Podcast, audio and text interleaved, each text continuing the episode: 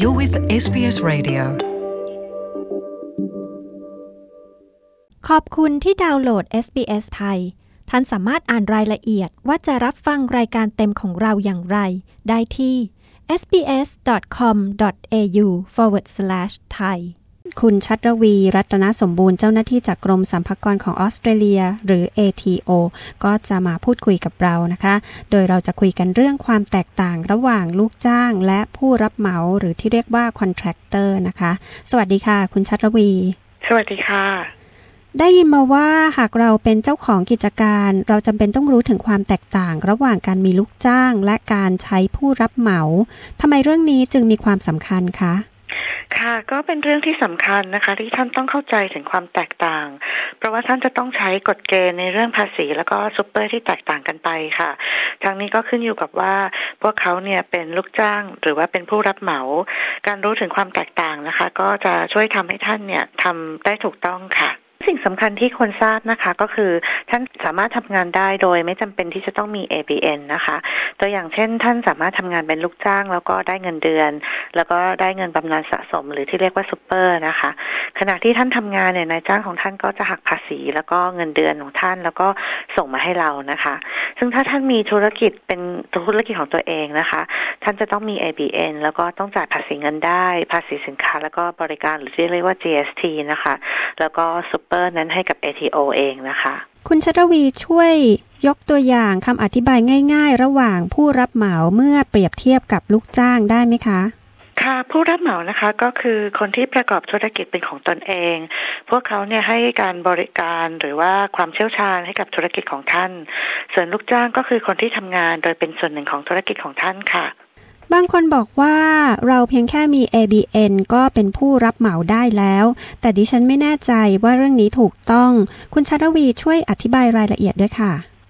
ค่ะการที่ใครสักคนนะคะจะมีหรือว่าเอา ABN มาให้ท่านนั้นเนี่ย ก็ไม่ได้หมายความว่าคนคนนั้นเนี่ยที่ทำงานให้ท่านหรือว่าคนงานนั้นเนี่ยจะเป็นผู้รับเหมานะคะ ท่านต้องดูไปถึงความสัมพันธ์ในการทำงาน ระหว่างนายจ้างแล้วก็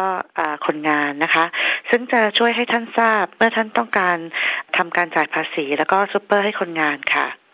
คุณจะช่วยอธิบายเพิ่มเติมหน่อยได้ไหมคะ เกี่ยวกับเรื่องความสัมพันธ์นี้คะ เราจะรู้ได้อย่างไรว่าคนคนนั้นเป็นผู้รับเหมาหรือคนงานคะ เมื่อถึงตอนจ่ายภาษีแล้วก็ซูเปอร์นะคะ มีหลายเรื่องที่ต้องคิดพิจารณานะคะ ว่าคนคนนั้นเนี่ยได้รับการว่าจ้างในฐานะลูกจ้าง หรือว่าผู้รับเหมาสองเรื่องที่ต้องพิจารณานะคะ ก็คือการมอบหมายงานแล้วก็การได้รับค่าจ้างของพวกเขาค่ะอ๋อค่ะเข้าใจแล้วค่ะ ทีนี้มาพูดถึงเรื่องของการมอบหมายงานนะคะ นั่นคือการที่เราให้ใครสักคนมาทำงานให้ ใช่หรือไม่คะ ใช่แล้วค่ะ ผู้รับเหมานะคะ สามารถมอบหมายงานออกไปให้คนอื่นทำแทนได้ โดยการจ้างคนอื่นต่อไปทีหนึ่งนะคะ ให้มาทำงานแทนพวกเขา ลูกจ้างเนี่ยในทางตรงกันข้าม ต้องทำงานทั้งหมดด้วยตัวของพวกเขาเอง บางครั้งลูกจ้างก็สามารถสลับเวรหรือให้คนอื่นมาทำแทน แต่เรื่องนี้ก็ไม่เหมือนกับการสามารถมอบหมายงานออกไปนะคะ เพราะว่าเจ้าของธุรกิจก็ยังคงจ่ายค่าจ้างให้กับคนที่มาทำงานแทนค่ะ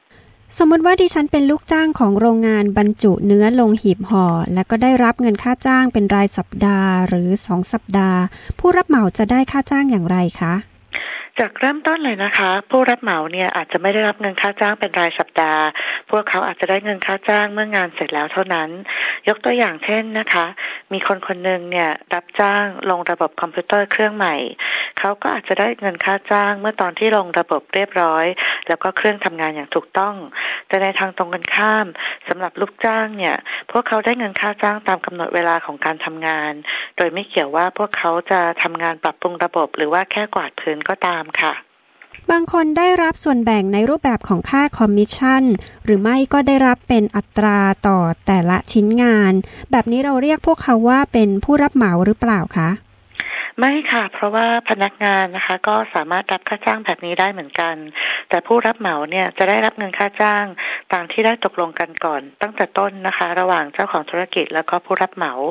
จากตัวอย่างก่อนหน้านี้นะคะ ถ้าระบบคอมพิวเตอร์ตัวใหม่ไม่ทำงาน หลังจากการลงโปรแกรมแล้วเนี่ย ผู้รับเหมาก็อาจจะไม่ได้รับค่าจ้างเต็มจำนวน